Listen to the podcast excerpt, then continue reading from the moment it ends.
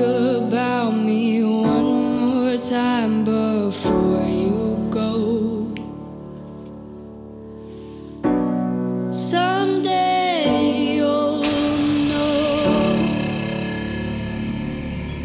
Buongiorno, oggi è martedì 1 giugno 2021 e io sono Roberto.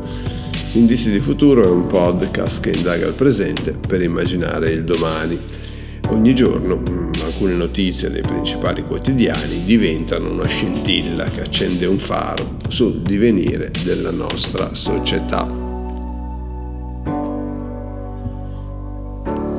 I migranti continuano a riempire di inchiostro le pagine dei giornali, in particolare al riguardo mi ha colpito quanto scritto mm, dall'Associated Press a riguardo del confine greco-turco ovvero della necessità di implementare con sistemi elettronici il presidio del confine, ovvero di installare un cosiddetto muro elettronico capace di tenere i confini sotto stretta osservazione, con torri dotate di telecamere a lungo raggio, con visore a infrarossi, muri di acciaio, droni e addirittura cannoni sonori, ovvero in grado di sparare suoni ad alta intensità con i quali scoraggiare chi tenta il sempre più difficile attraversamento di un confine.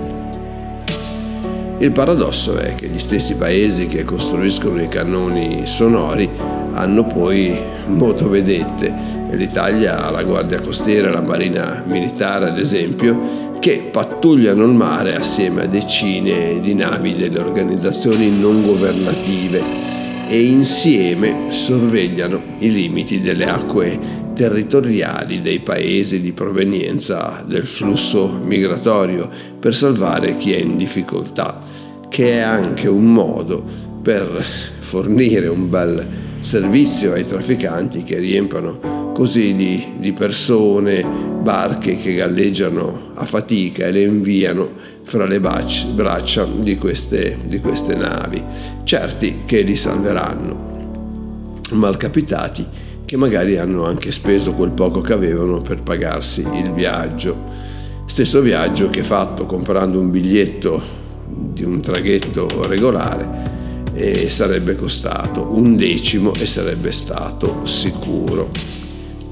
Insomma, bisogna fare qualcosa. Meno regole e armonizzate in tutta l'Europa norme che consentano di non fare rischiare la vita a nessuno e fornire un regolare ingresso a chi magari attraverso un servizio capace di essere inclusivo organizzi l'eventuale collocamento nella, nella società di chi è in cerca di un futuro migliore.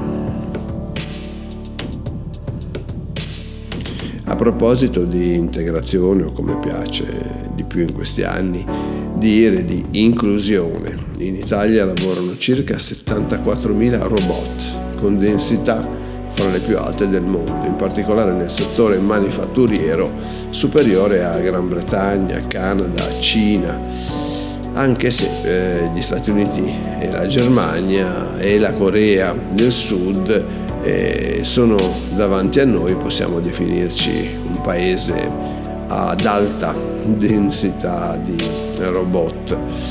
E per dare una misura, se la media di circa 212 robot installati ogni 10.000 addetti, in Italia ne abbiamo circa il doppio e nell'ultimo anno le installazioni sono state circa 11.000 anche grazie eh, agli incentivi eh, fiscali che hanno incoraggiato molti industriali a, ad investire nel, nell'automazione.